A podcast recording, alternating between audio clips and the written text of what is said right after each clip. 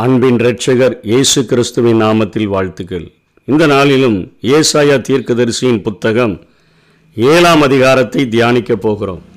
இந்த ஏழாம் அதிகாரத்திலே உ- உசியாவின் குமாரனாகிய யோதாமின் குமாரன் ஆகாஷ் என்னும் யூதா தேசத்து ராஜாவின் நாட்களிலே என்று சொல்லப்படுகிற இந்த நாட்களிலே ஏசாயா செய்த ஊழியத்தை குறித்தும் அவன பேசின வார்த்தைகளின் நிமித்தம் அங்கே ஆகாஷ் கீழ்ப்படியாமல் போனதினாலே அந்த தேசத்திலே நடந்த ஒரு அழிவை குறித்தும் இந்த வசனங்கள் குறிப்பிடுகிறதை நாம் பார்க்க முடியும். இதற்கு முந்தின அதிகாரத்திலே ஆண்டவர் அழகாக ஏசாயா ஆண்டவரை ஆலயத்திலே கண்டு தரிசித்த மாத்திரத்திலே ஆண்டவரை கண்ட அவன் தன்னை பரிசுத்தப்படுத்தபடியாய் கேட்டபொழுது அவனை பரிசுத்தப்படுத்தினபடியினாலே அவனுடைய காதுகள் அப்போதான் திறந்து ஒரு சத்தம் கேட்கிறதை இதோ யாரை நான் அனுப்புவேன் யார் நமது காரியமாய் போவான் என்கிற சத்தத்துக்கு கீழ்ப்படிந்து என்னை அனுப்பும் என்று தன்னை அர்ப்பணித்த பொழுது ஆண்டவர் கொடுத்த ஊழியத்தை ஆறாம் அதிகாரம் பத்தாம் வசனத்திலே பார்த்தோம்.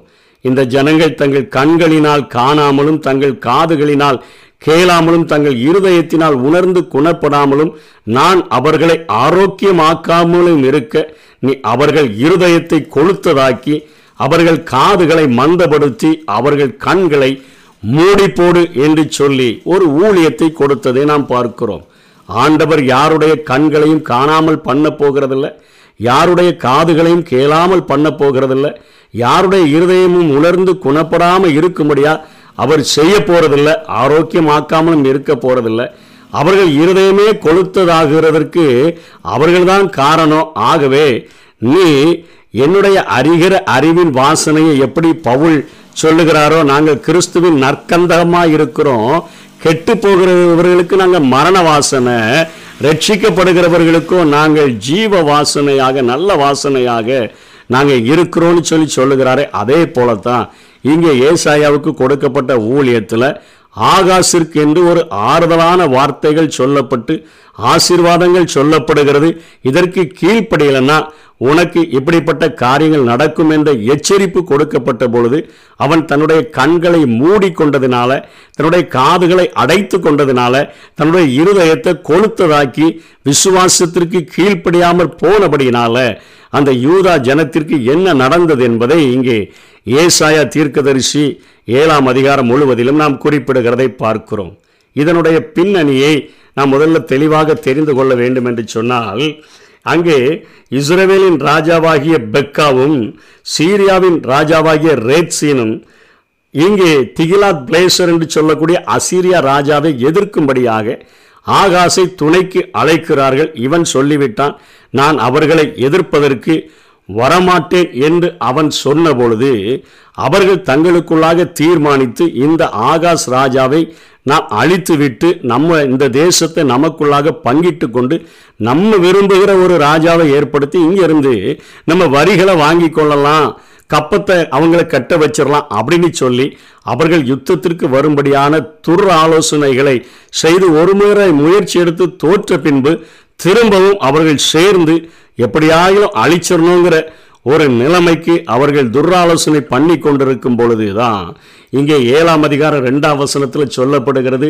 ராஜாவின் இருதயமும் அவன் ஜனத்தின் இருதயமும் காட்டிலுள்ள மரங்கள் காற்றினால் அசைகிறது போல அசைந்தது அத்தனையாக இங்கே ஆகாஷ் ராஜாவும் யூதா தேசத்து ஜனங்களும் பயந்து கொண்டிருக்கிற அந்த நேரத்தில் அந்த நிலைமையை ஆண்டவர் பார்த்து ஏசாயா தீர்க்கதரிசியையும் அவனுடைய மகனாகிய சேயார் யாசுபையும் வண்ணார்துறை வழியிலுள்ள மேற்குளத்து மதகின் கடைசி மட்டும் நீங்க ஆகாசுக்கு எதிர்கொண்டு போய் அவனுக்கு நல்ல செய்தியை சொல்லுங்க. அவனுடைய இருதயமும் ஜனங்களினுடைய இருதயமும் காற்றில் உள்ள மரங்கள் காற்றில் அசைகிறது போல அசைந்து அவங்க பயந்துட்டு கிடக்குறாங்க.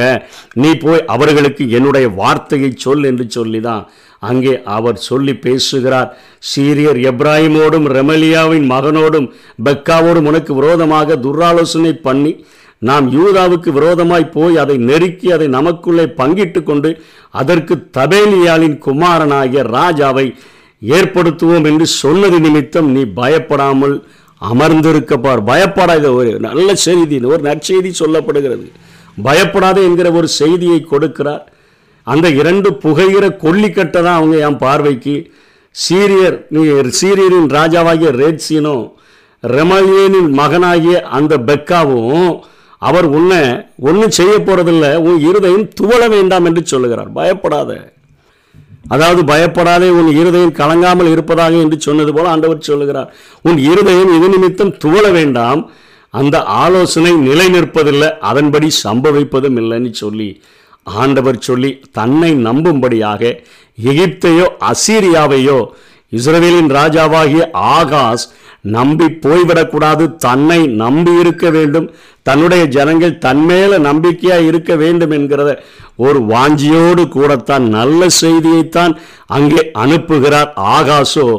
அவன் கெட்டு போகிறவனாக இருந்தபடியினால ரெண்டு ராஜாக்கள் பதினாறாம் அதிகாரம் ஏழு எட்டில் அந்த ஆகாஷ் ராஜாவை குறித்து பார்க்கிறோம். ஆண்டவரே அனுப்பி இருந்த போதிலும் அவன் மோசமானவனாக இருந்தபடியினால அதாவது ரெண்டு ராஜாக்கள் பதினாறு ஒன்றிலேயே அவனை குறித்து சொல்லுகிறது. ஆகாஷ் இருபது வயதில் ராஜாவாகி பதினாறு வருஷம் எருசலேமில் அரசாண்டான். கர்த்தரின் பார்வைக்கு செம்மையானது அவன் செய்யலை. தன் குமாரன் முதலாக அவன் தீக்கடக்க பண்ணி தீயிட்டு பலியிடுகிற ஒரு காரியத்தை செய்து இஸ்ரவேலுக்கு விரோதமாக அங்கே போரிடுகிறதற்கு அசீரியாவை அவன் அழைக்கிற அளவிற்கு அவன் சென்று விடுவான்.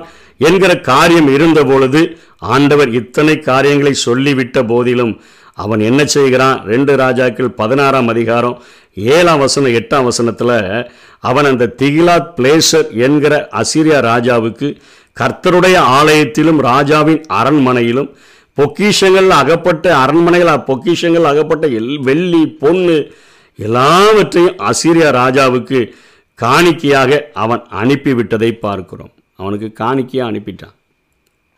ஆண்டவர் அழகா சொல்கிறாரு நீ பயப்படாத. ஓ இருதயம் நிலைவ உன்னுடைய இருதயம் துவள வேண்டாம் என்று சொல்லி.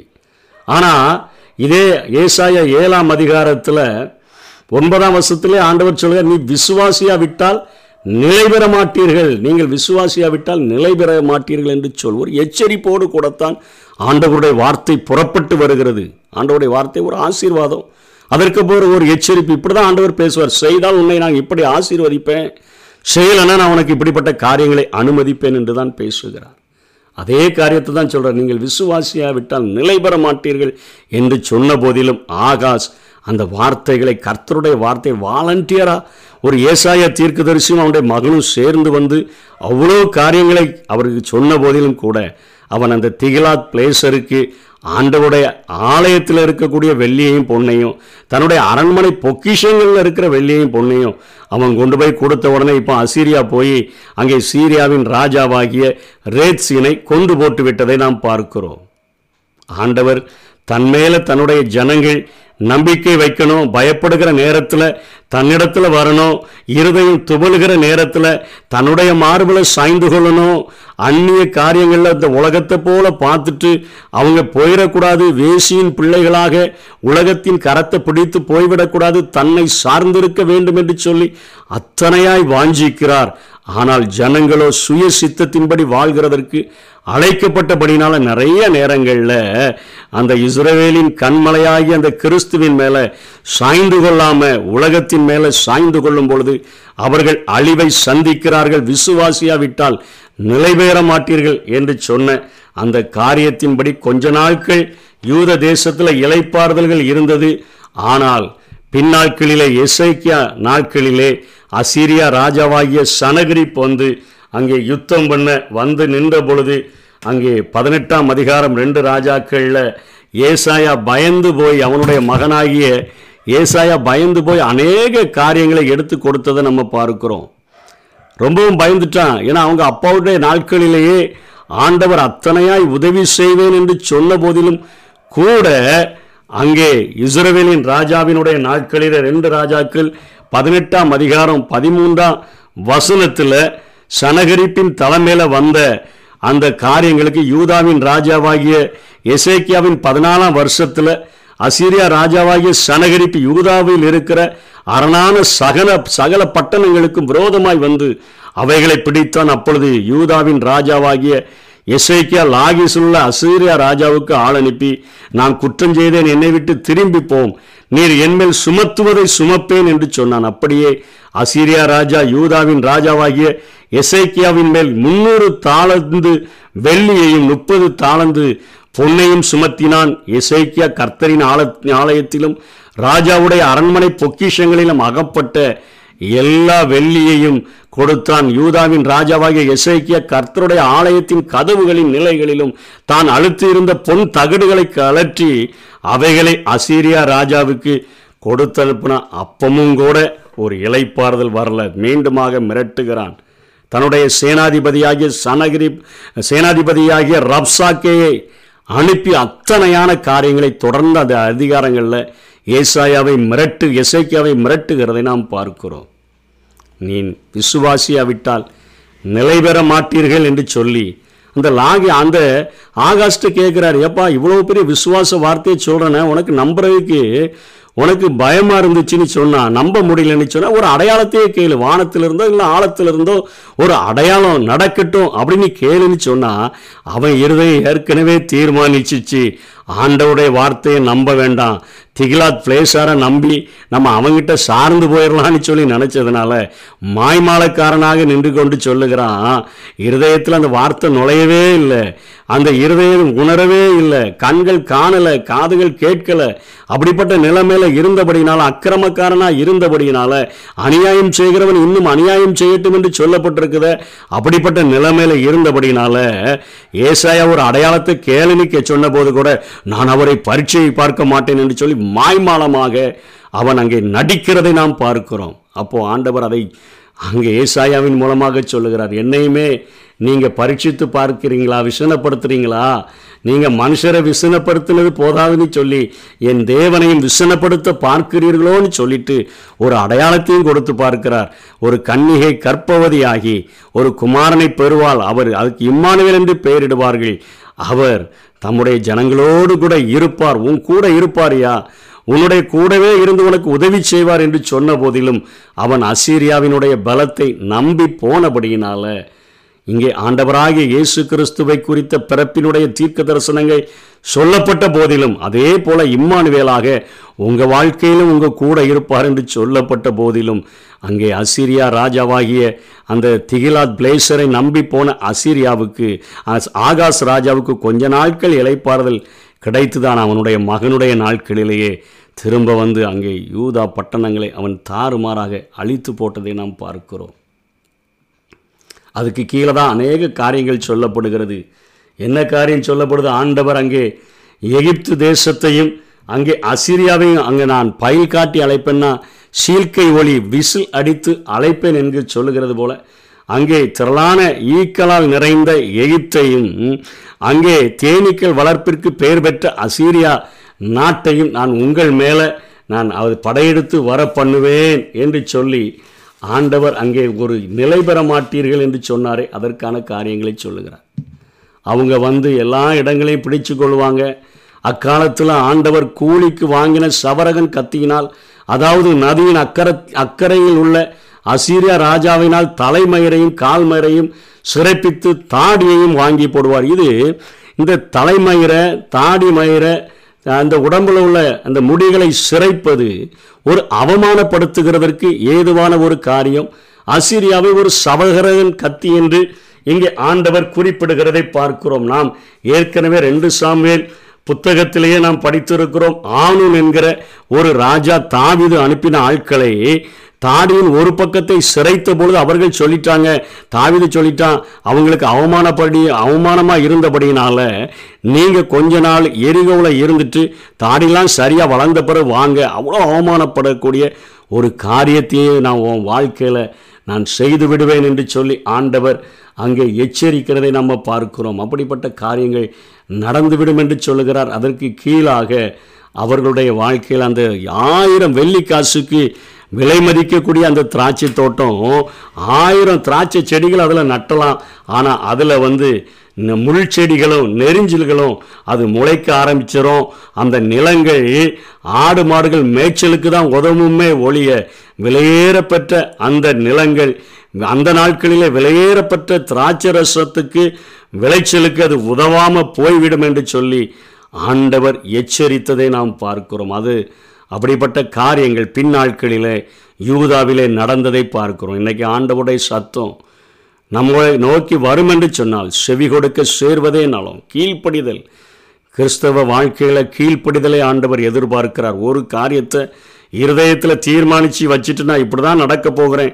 என்ன சத்தம் வந்தாலும் என்ன வார்த்தை வந்தாலும் நான் கீழ்ப்படிய மாட்டேன்னு சொன்னால் நம்முடைய கண்கள் காணாமல் காதுகள் கேட்காமல் இருதயத்தில் உணராமல் அவர் ஆரோக்கியமாக்காத ஒரு நிலைமை உண்டாகிவிடும். நிலை பெறாமல் மாறி போய்விடுவோம்.